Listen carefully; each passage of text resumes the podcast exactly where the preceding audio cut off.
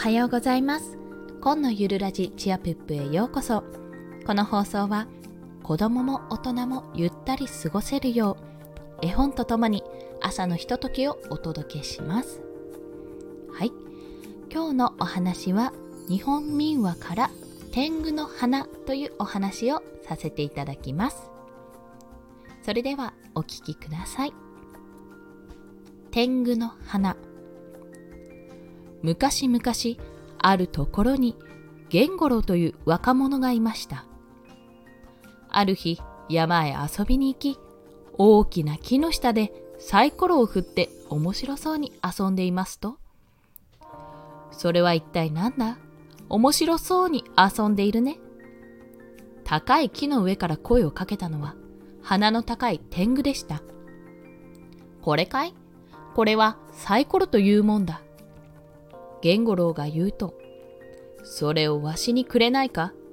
その代わり、この太鼓をあげよう。天狗は手に持っている太鼓を出しました。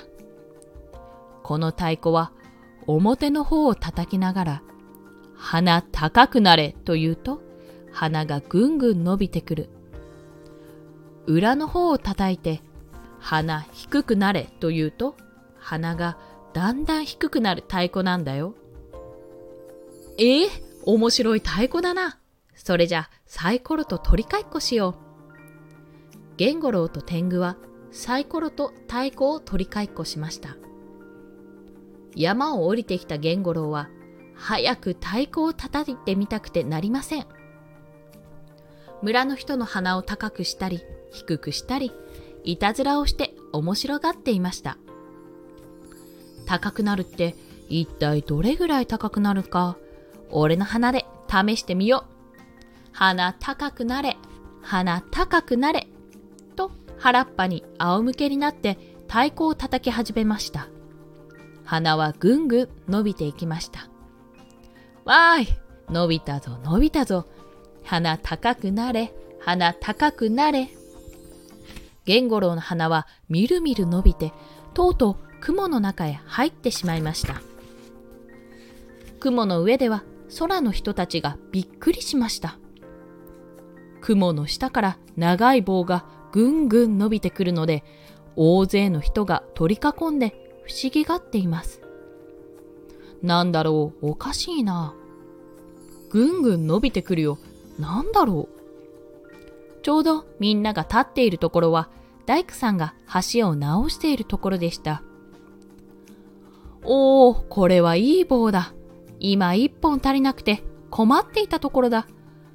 大工さんは大喜びで源五郎の花を棒と思って端に打ちつけてしまいました。あ、痛い痛い源五郎は泣き声を上げましたが、雲の上まで聞こえるはずがありません。